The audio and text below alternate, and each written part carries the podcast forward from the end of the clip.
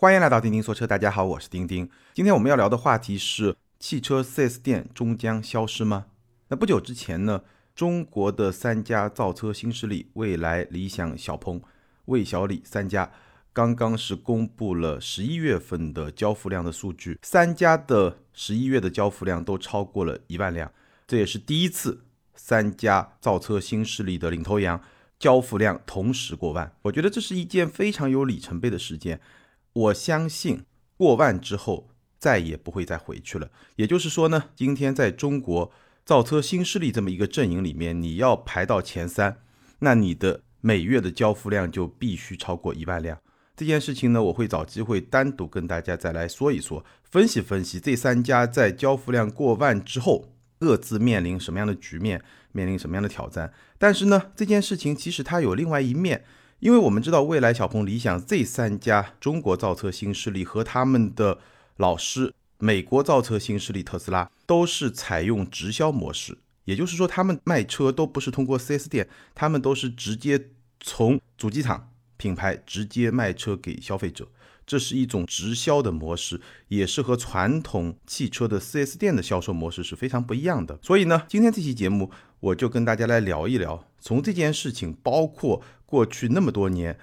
我对 4S 模式的一个思考。从今天的角度来看，汽车 4S 店终将消失吗？这是今天我们要聊的。那说到 4S 店呢，我相信很多朋友都打过交道，只要你买过车，你有很大的概率是跟 4S 店打过交道的，因为在中国新车的成交超过一半都是通过 4S 店卖出去的。在中国 4S 店是一个非常主流的新车的销售的模式，所以呢，我相信很多朋友都跟 4S 店打过交道。那你对 4S 店是一个什么样的印象，或者说你跟 4S 店打交道的过程中是一个什么样的体验呢？对我来说啊，我觉得 4S 店是一种有点魔幻的体验。这话怎么说呢？就正常情况下，如果你的买车包括后期的维修保养整个的过程都非常顺利的话，你的体验其实还挺好的。尤其是一些中高档品牌的 4S 店，它的服务态度很好，然后呢给你的感觉也很好，而且给你感觉非常的专业，你有什么问题呢它都能够帮你去解决。但是呢，一旦你遇到一点点不顺利的情况，你立刻就会觉得好像这个 4S 店在坑你，再给你下套路，甚至呢可能你都没有遇到一些不顺利的情况，但是你在网上看一些视频，看一些报道，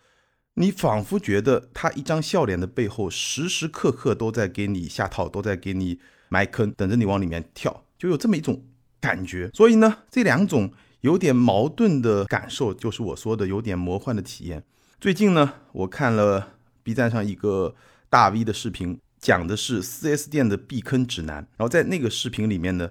讲了非常多 4S 店的套路，但这些套路很多我们都知道，他们也确实在真实的世界里面存在，只不过在不同品牌、不同地域的 4S 店它的程度、它的频率、它的概率会不太一样，但这些坑确实都是存在的。从这个视频里面，其实你能够深刻的感受到这个视频对 4S 店充满了敌意，满满的敌意。而这个敌意呢，我觉得也是在很大程度上代表了普通消费者的一种心态。所以 4S 店其实今天在整个社会上它的形象是比较差的，很多朋友把它叫做四儿子店，它的形象是不太好的。那这么一种存在，有那么多套路， 4S 店它的形象很不好，它为什么会在过去直到今天这么长的时间里面成为中国市场汽车销售方式的一个主流？既然它有那么多不好的地方，它为什么还能够存在，而且会成为中国市场上一个非常主流的汽车销售的模式？这个是我们可以去讨论的，并且基于此我们可以进一步去讨论，在今天一个比较特殊的市场环境下，汽车的 4S 店它终将消失吗？它的那些已经暴露出来的方方面面的问题会导致它消失吗？今天我想跟大家来从一个更高，或者说一个更宏观，或者说一个更底层的角度来分析一下，今天你看到的可能让你不太爽的 4S 店，但事实上它的服务质量在大家的监督下本身是在提升的，这样的 4S 店它终将消失吗？决定性的因素是什么呢？决定性的因素是下面这个问题，也就是说 4S 店在未来的汽车销售和服务体系中是否还有价值。好，那我们先来看一看在过去直到今天 4S 店的价值和它的商业模式是怎么样的。 4S 店我们从根本上来说，为什么是 4S 呢？其实它是四个英文单词 S 开头的英文单词， Sale 就是销售， Spare Part 就是零部件， Service 就售后， Survey 就是反馈。这四个 S 呢分别代表了汽车的销售、零部件、售后和反馈。其实还有一个隐含的功能，就是品牌的体验，因为很多消费者和一个品牌之间发生关系，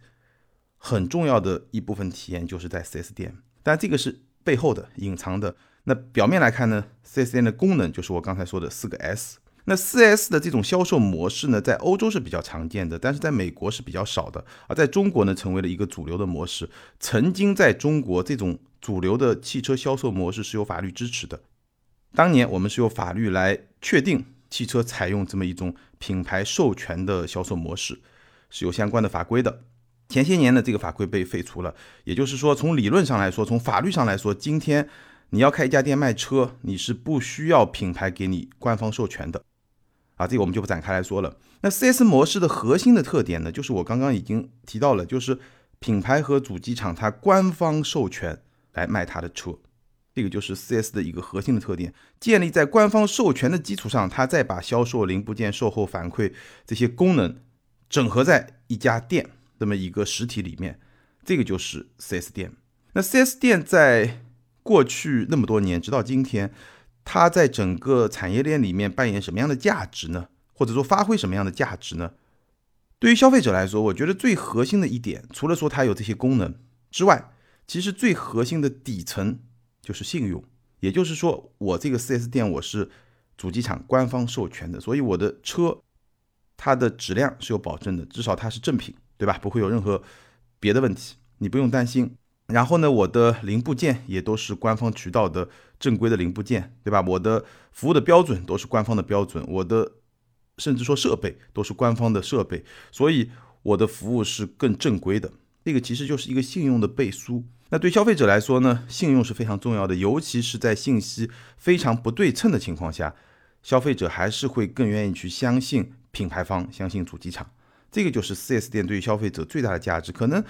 本身你换个机油、机滤，对吧？很简单的一些保养，你在一个普通的非 4S 店的维修点，比如说途虎养车这种，对吧？和在 4S 店没有任何区别。但是呢，可能用户从信任的角度来说，还是会更信任 4S 店，所以这个是 4S 店对于消费者的一个价值。那对主机厂来说呢，可能会更加丰富一点，毕竟 4S 店在整个产业链里面还是扮演了非常重要的角色。比如说，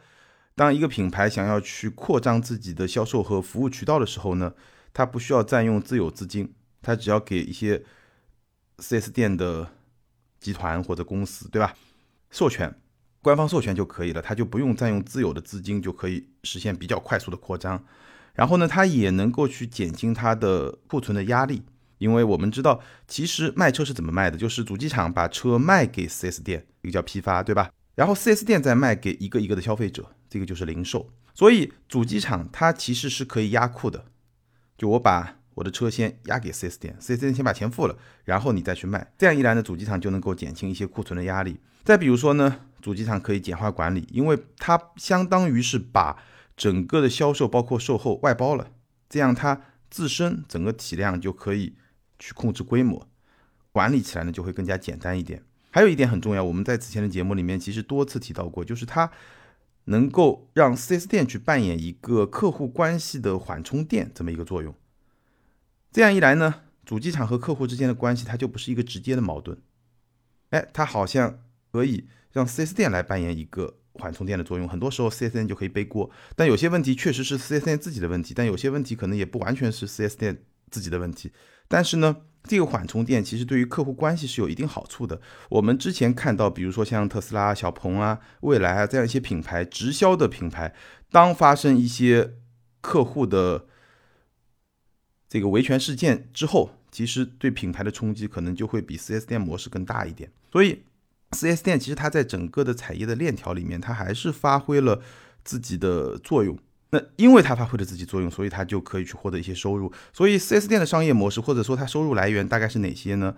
首先呢是卖车的差价，批发和零售本来就有差价，然后呢如果你的销量达到一定的目标之后呢，主机厂还会给你返点，那这个都跟卖新车相关。然后呢新车你可以给它加装潢，如果它在你那儿买保险呢，你还可以从保险公司拿到佣金。售后那维修保养这个就不要说了，二手车这个也是 4S 店会有的一些收入，所有这些收入构成了 4S 店的收入，它提供了这些服务，所以它获得了这些收入。在我看来 4S 店收入的本质其实是两部分，第一部分呢它提供了相应的服务，这个没有问题，还有一部分可能很多人他不会直接看到，就是信用的变现。我刚刚说了，主机厂给了 4S 店信用，官方授权，然后这个信用是会变现的。怎么变现呢？就同样的项目，你可能在一个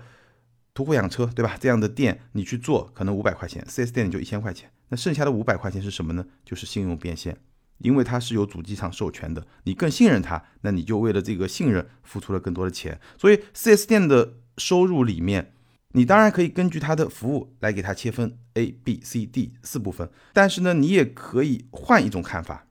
把它分为服务的变现和信用的变现。我觉得这是一种理解的方式，理解了这一点，你就理解了 4S 店商业模式的一个核心。那为什么今天的 4S 店和当年的 4S 店没有办法去比呢？当年的 4S 店是非常非常赚钱的，一家豪华品牌的 4S 店，你可能开一家店的成本在一线城市能够达到4、5千万，二三线城市稍微便宜一点，甚至你拿到这么一个资质，可能你在台面下需要花的钱都是在几百万。所以当年的 4S 店非常非常赚钱，但是今天的 4S 店可能整个的盈利状况就没有那么的好。为什么呢？这个原因会非常的复杂，比如说市场竞争越来越激烈，对吧？当然这个是一个非常核心的原因，还有一些别的原因，我们待会儿都会分析到。今天 4S 店的情况可能就是老店靠售后，新店不好过。老店呢，因为我有很多老客户，所以我通过售后的服务我是可以赚很多的钱。但是呢，今天绝大部分 4S 店卖新车其实是不赚钱的，卖新车或者他只能赚很少的钱，他主要是把这个客户积累下来，然后通过售后维修这些部分还是能够赚点钱的。那新店呢，因为你没有客户的积累，你的售后那一部分做不大，那你日子当然就是不太好过，当然每个品牌也会不太一样。好，那我们说完了 4S 店它在整个产业链中的价值以及它的商业模式，它的收入模式之后呢，我们可以再来看它的弊端是什么，或者说我们开头已经说了它很多套路，那这些弊端它底层的因素是什么？底层的因素呢，大概就这么几条吧。第一条就是它的运营成本确实很高，因为它是主机厂授权，所以主机厂有很多的要求，比如说你这个店面啊必须要很高档，对吧？装修要比较好，然后呢，你的服务的人员的配置啊，你的服务的规范水平啊，包括你要给我承担一部分的库存啊，对吧？那这些都是要成本的。那这些成本高了以后呢，导致它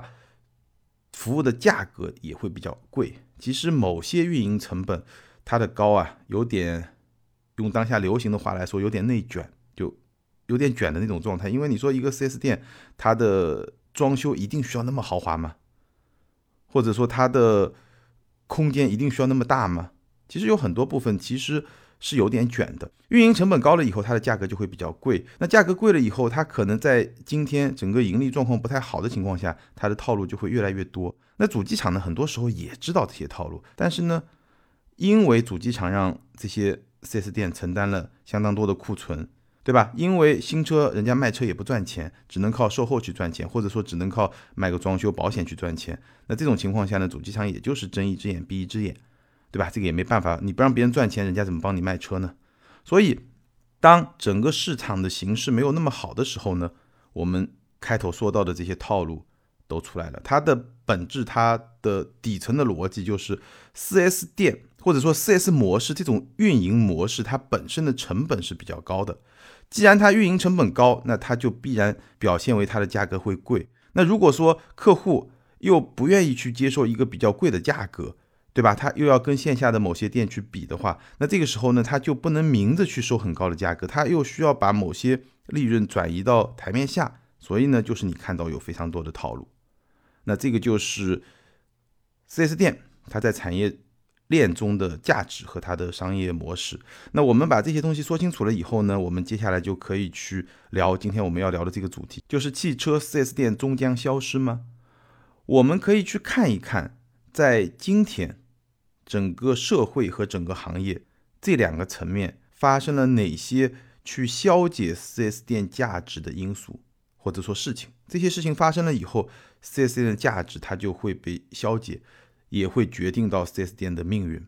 有哪些事情呢？我大概是罗列了这么几项吧。首先呢，就是移动互联网。其实我们今天生活在移动互联网的时代，我觉得如果你去观察你身边的一些生活的状况，你还是能够感受到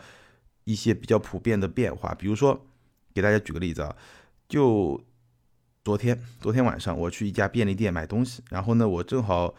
身边有一些现金，有一些硬币，我想把它用掉。然后呢我当时买了一点东西呢15块6，然后我给了这个商家一张纸币20块钱，然后呢我要用硬币嘛，我给他1块钱。然后呢他可能找起来比较麻烦，所以呢他就说1块钱不要了，就是15块6那6毛不要了，我直接找你5块钱。那我又觉得不太好意思，然后我又找出个5毛的硬币，我可以把这个5毛用掉，我说那我给你5毛。哎，这个过程你会发现什么呢？就是好像在整个的交易过程中，相互之间啊这种关系它是很和谐的，相互之间是有很强的这种信任关系在里面，就是大家就很正常，我们完成一个交易就可以了，没有说那么斤斤计较或者怎么样。其实今天如果你在线下这种小店，如果你是一个电子支付，很多时候店家可能都没看你到底付了多少钱，对吧？就是移动互联网时代，随着我们的很多行为都在线上会被记录下来，所以呢大家的这种信任会越来越强。包括很多快递，可能他送一个外卖或者送个快递直接放到你家门口，可能都不给你打个电话，不跟你说一声。说明什么？说明整个社会普遍的信用是在提升的。普遍信用提升，它的潜台词是什么？就是 4S 店它拥有的那些官方授权的信用的价值是在降低的。比如说我刚刚也提到，比如说像途虎养车这样的线下的这个售后的或者说维修保养换轮胎这些服务商，它的信用是在提升的，因为整个社会信用在提升嘛。你有这些品牌，它的信用在提升之后呢，那 4S 店它获得的信用其实它的价值就没有那么高了。其实这个是整个社会在进步的一个大趋势，这是第一。那第二呢，随着移动互联网的发展，其实信息不对称也被部分的消解了，就是基于信息不对称 4S 店能够赚的钱也少了。就像你能够看到，对吧， 4S 避坑指南这样的视频，那很多朋友看了这个视频以后可能就了解了更多的信息，这个时候呢 4S 店就没有那么容易去套路它了。所以呢移动互联网的发展，我觉得从整个社会的层面提升了信用，消解了信息不对称，而这两点对于 4S 店的价值或者说对于它的套路都是有非常严重的冲击的。那这个是从社会的角度来说一个非常底层的变化。那从行业的角度来说呢，你会看到就我今天节目开头提到的像蔚来、小鹏、理想、特斯拉这样一些品牌，它的销售的模式其实已经在发生变化了。包括一些传统的车企，他们推电动车的时候，它的销售方式跟传统的汽油车也是不一样的，可能是两条线在销售，也有可能是同一个实体，但是销售模式会不太一样，对吧？比如说凯迪拉克，比如说大众的 ID 系列都是不一样的。那现在比较流行的销售方式是怎么样的呢？现在比较流行的销售方式，尤其是新能源车，它是线上加上线下展示店这么一个模式，再加上一个交付中心，大概是这么一个模式。就是我的获客主要是通过线上以及一些线下展示店，而这些展示店呢，不像传统 4S 店，可能它在没有那么市中心的地方，而今天的线下展示店它都是在最市中心的地方。可能你在大商场里面会看到很多小鹏的展示店、蔚来的展示店，对吧？包括理想的，包括什么哪吒啊、智己啊，对吧？这样一些新能源品牌、电动车品牌的展示店非常非常的多，线上加线下展示店，这个是它获客的这么一个渠道。然后呢，交付中心大概是这么一个套路。所以这么一个销售的方式和 4S 店的这个模式就已经有非常直接的冲突了。再有呢，车价。我们知道 4S 店啊，它是一个价格的中转站，当然这么说也不合理，或者说不准确，至少是我们知道车厂它是把车批发给 4S 店，然后 4S 店把车是零售给消费者。所以呢，理论上来说，车价就是消费者能够买到这辆车的价格，它是由 4S 店和消费者博弈形成最后这么一个价格。很多朋友都会说，为什么 4S 店可以加价，厂家为什么不管？那我在节目里面也说过，厂家是不能管的，如果管的话就涉及到价格垄断，这个在中国是违法的，违反了反垄断法。这个价格就是 4S 店根据市场的供求情况，然后他自己可以定的，当然他也是跟消费者博弈最后这么一个价格。但是呢，从整个产业链的角度来说呢，主机厂、 4S 店、消费者，这个链条里面的价格它是不透明的。所以经常我跟身边的朋友说，如果你真的要买这个车，在你所在的城市，你想要获得一个最好的价格，那么最有效的办法就是多跑几家 4S 店，因为每家 4S 店的情况不一样，所以它可能给你的价格也不一样，这个价格是不透明的。但是呢，你会发现今天车价在越来越透明化。你看特斯拉的价格就是官网上的价格，你不用多看的，蔚来也是这样的，理想也是这样的，小鹏也是这样的，对吧？我觉得我身边很多90后、00后的一些朋友在买车的过程中特别喜欢这种一口价，不要讨价还价。我甚至都不想去问销售这个车什么价格，网上能够看到什么价格就是什么价格最好。我也不怕，我可能不太会讨价还价，所以我会吃亏，大家都有统一价格挺好。所以车价的透明化，这个对于 4S 店也是非常非常不利的，这个销售模式吧，它就没有办法去适应这么一个环境。或者说当车价完全透明了以后呢， 4S 店和 4S 店之间的这个差异也就没有那么大了，这个也是去消解了它一方面的价值。再往下说，我们说 4S 店有一个功能是反馈，所谓反馈呢，其实就是用户的管理嘛，就是用户有什么反馈的意见，你能够去收集起来，有什么情况然后反馈给品牌，然后在它产品升级啊这些方面的时候呢，可以去作为一个依据。但是呢，今天的反馈或者说用户管理最有效的方式绝对不是通过 4S 店。其实很多主机厂、整车厂，他们没有那么了解消费者，最重要的一个原因就是他没有把一个跟消费者沟通的界面掌握在自己的手里。这一部分功能因为下放给了 4S 店，所以厂家也就失去了非常多的对用户需求的这种理解和洞察。而今天整个情况不一样了，今天这些造车新势力，他们要获得用户的反馈，他们要去管理用户的需求也好，意见也好，很简单，线上一个 APP 啊，或者再加几个社群啊，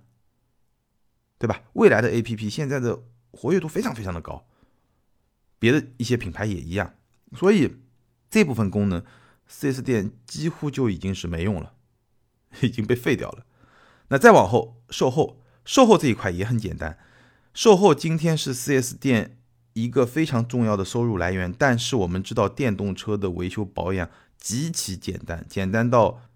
4S 店根本就没有办法依靠这一块来获得非常丰厚的收入来支撑它的运营。这个又是对 4S 店模式的一个非常重要的打击。最后呢，效率，在新的我刚刚说到的社会和行业环境之下， 4S 店成本高、效率低的这么一个顽疾，我觉得是比较难去改变的，或者说比较难去克服的。所以呢，我刚刚罗列的这些因素呢，其实我个人会觉得 4S 模式在中国汽车市场可能它很难持续的存在下去。短期内没有问题，但是长期来看，这个模式一定会被改变。所以呢，最后一部分跟大家聊一聊我对 4S 模式未来的一些猜想。第一呢，就短期内 4S 渠道的销售价值仍然是在的，这个呢有几个原因。第一个呢，汽车这个产品啊跟别的产品会不太一样，它还是需要一些体验，用户呢还是需要来试乘试驾，来简单的感受一下这个产品，才能够做出购买决策，毕竟是一个非常大众的消费品。然后呢，我们知道任何行业啊，它都会有一些惯性，我可以把它叫做信用卡效应。什么意思呢？就比如说在中国移动支付就非常的发达，但是在美国、在欧洲移动支付就没有那么发达。为什么呢？因为在美国和欧洲，他们的信用卡这个行业很大，这个做得很好，所以呢，相比信用卡来说的话，移动支付的优势有，但是就没有那么的明显。大家已经习惯用信用卡了，信用卡用起来也很方便，所以呢就被替代这个成本就比较高，就没有那么的顺利。但在中国我们知道信用卡本来就没有很发达，那这个时候呢你的移动支付是直接去取代现金的，那你的优势就很大，所以就更容易发展起来。那同样的道理，因为你已经有了 4S 店这么一个渠道，已经有了 4S 这么一个模式，你要去替代掉它就没有那么的容易。尤其对于传统品牌来说，今天对于传统品牌来说，其实 4S 店是一个又爱又恨的这么一个销售方式，你离不开它，因为你的汽油车的销售的主力还是依靠 4S。 但是呢这个 4S 呢对于你卖电动车是非常非常不利的，它还会跟你产生一种博弈。前两年我们看上汽奥迪就是一个很经典的例子。所以现在的主机厂整车品牌对于 4S 可以说是又爱又恨，但是呢惯性是在的，信用卡效应是在的，所以我相信短期之内 4S 这么一个模式还是会存在下去。那最后呢就是我刚刚提到的车价的缓冲垫的作用，其实至少对于汽油车来说还是非常非常重要的。今天因为这个产业模式已经非常的成熟，所以说你说电动车大家可以说透明价来卖，但是汽油车我自己都没有办法想象说今天比如说大众对吧，哪款汽油车我就全部在 APP 上下单，然后呢全部按这个价格来卖，其实会有点难度。我们知道汉兰达他想这么做，但是据我所知啊，线下还是会有一些猫腻去做一些别的操作，但这个我们不展开来说啊，因为另外一个话题了。无论如何呢 4S 店它的这个车价缓冲垫的作用还是在的，所以短时期之内我觉得 4S 这个渠道它的销售价值仍然是在的，毕竟这么多年它已经积累了非常多的客户，然后它整个的体系在运行的过程中呢还是能够去发挥价值的。我在节目的前半部分也说了，它还是有价值的，只不过呢这个价值正在被不断的消解，所以呢短期内它的价值仍然是存在的，但是呢转型也必然是会发生的，因为功能体会重组。什么功能体呢？就是我们说的 4S， 就是4个 S 嘛，销售、零部件、售后、反馈，包括它背后的品牌体验，这些功能体其实在重组。至少我们今天可以看到，比如说销售，我刚刚说了就是线上加线下展示店，这个已经从 4S 里面剥离出来一大部分了。零部件和售后这个仍然可以留在 4S 的体系里面，但是呢我刚刚也说了，电动车的保养极其简单，所以这一块它的价值，它的产值会极大的收缩。反馈我刚刚说了已经是从 4S 体系里面几乎完全剥离出去了，所以 4S 这4个功能包括品牌体验5个功能，它们会重组，它不会再整合到一个实体里面来实现这么一种服务。这个就是我对 4S 模式的一些判断，或者说我的一些看法。那我知道咱们听友里面也有不少在这个体系里面工作的朋友从业者，那我的建议呢就是首先要回归到服务的本质。可能直到今天 4S 店有很多套路对吧，这个套路可以去套路消费者，但是呢这种套路在新的形式下它都会被干掉，所以呢 4S 店还是要回归到服务的本质。有些是你能够服务的你就把它做好，有些可能慢慢这些功能必然会从你的身上被剥离出去，那你就要么你去想别的办法，能够用别的方式重新来做到那些服务，要么你就安安心心的做好你能够做的那一块，所以就是回归到服务的本质。还有一点呢，就是展现人的价值，因为你当然可以通过线上的 APP， 通过线下的展示店去获得一些客户，但是呢，人的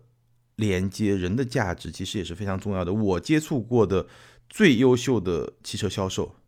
他一定是手头有无数客户的，就跟最优秀的房产中介是一样的，甚至汽车销售的手头的客户会比房产中介更多，因为房产中介它只能够去覆盖一个小的区域，而汽车销售呢，其实对吧，你可以在整个城市里面卖所有品牌的车，或者好几个品牌的车，所以人的价值这个可能是在这个行业里面从业者的一个非常重要的价值，对吧？一个客户如果能信得过你，那他就是你的终身客户。好了，这个就不多说了。以上就是今天节目的全部内容。汽车 4S 店终将消失吗？今天我能够看到的是汽车 4S 店的价值，整个价值链在被消解。所以呢，我觉得从中长期来看， 4S 这种模式很难维持下去。而从短期来看呢，它还是会存在一段时间，并且发生转型。当然转型以后也就不再是 4S， 可能就是 2S， 对吧？或者说 1S， 这个都有可能。那关于这个问题你有什么看法呢？欢迎在评论区留言，和更多的听友和钉钉来进行交流和互动。那接下来呢，我们来看前2期节目的听友留言。之前一期节目呢，咱们聊的是广州车展 ，ID 是与时俱进01，这位听友他说，赞成钉钉说的，现在车市处于春秋时期，那么未来是靠打几个爆款，还是靠推出更全面的车型覆盖市场呢？以我的见解，这个是看所处的阶段的，就像创业一样，刚开始创业想要引起公众和投资人的注意，必须要打造几个爆款产品或业务，等大家都注意到你了，给你投钱，或者你靠流量收获了很多金，公司规模变大了，才考虑求稳，根据不同的客户需求推出更多合适的产品。现阶段为什么有那么多厂家推爆款车型，就是因为处在这个十字路口，新品牌大量涌现，他们需要爆款提升声量，而传统品牌在新革命潮流的影响下，也相当于二次创业，所以未来10几20年内应该还是走爆款车型的路，等春秋进入战国时期后，剩下的几个大品牌才开始走求稳之路。非常感谢这位听友的观点，我是同意的，现阶段爆款非常非常的重要，在每一个细分市场你能打造爆款，这个是非常非常重要的。因为你去看，其实所有行业的发展规律都是这样的，比如说智能手机刚出来的时候，那就是 iPhone 4， 对吧？ iPhone 3， 那些爆款然后突然之间就点燃了这个市场，然后呢慢慢的发展，产品线又变得越来越复杂了，大概就是这么一个过程。下一位听友 ID 是安迪2089，这位听友他说，随着年轻群体不断成为汽车消费主力军，他们对车的理解和多样化需求越来越深刻，相信未来几年车企会为了迎合市场做出越来越多的改变。个人认为长城这条路走得很好，扬长避短，不断制造爆款。日系车不思改进，顽固不化，减配严重，加上民族情节、政治因素，迟早会被国人唾弃。德系、美系车在不断调整，迎合大趋势，相信会在未来几年不断蚕食日系车市场份额。自主品牌在新能源领域不断发力，产品力不断提升，越来越受国人欢迎。个人愚见，预计未来10年，自主品牌德系、美系会形成3足鼎立之势。非常感谢这位听友的分享。那对于日系呢，确实我的感觉啊，日系在电动车这条跑道上有点慢，不过呢，日系的底蕴还是非常深厚的，我并不认为未来10年日系就会被淘汰出第一阵营，还不至于。但是呢，日系想要能够跟上这么一个潮流，确实需要努力，不能就吃混中的老本。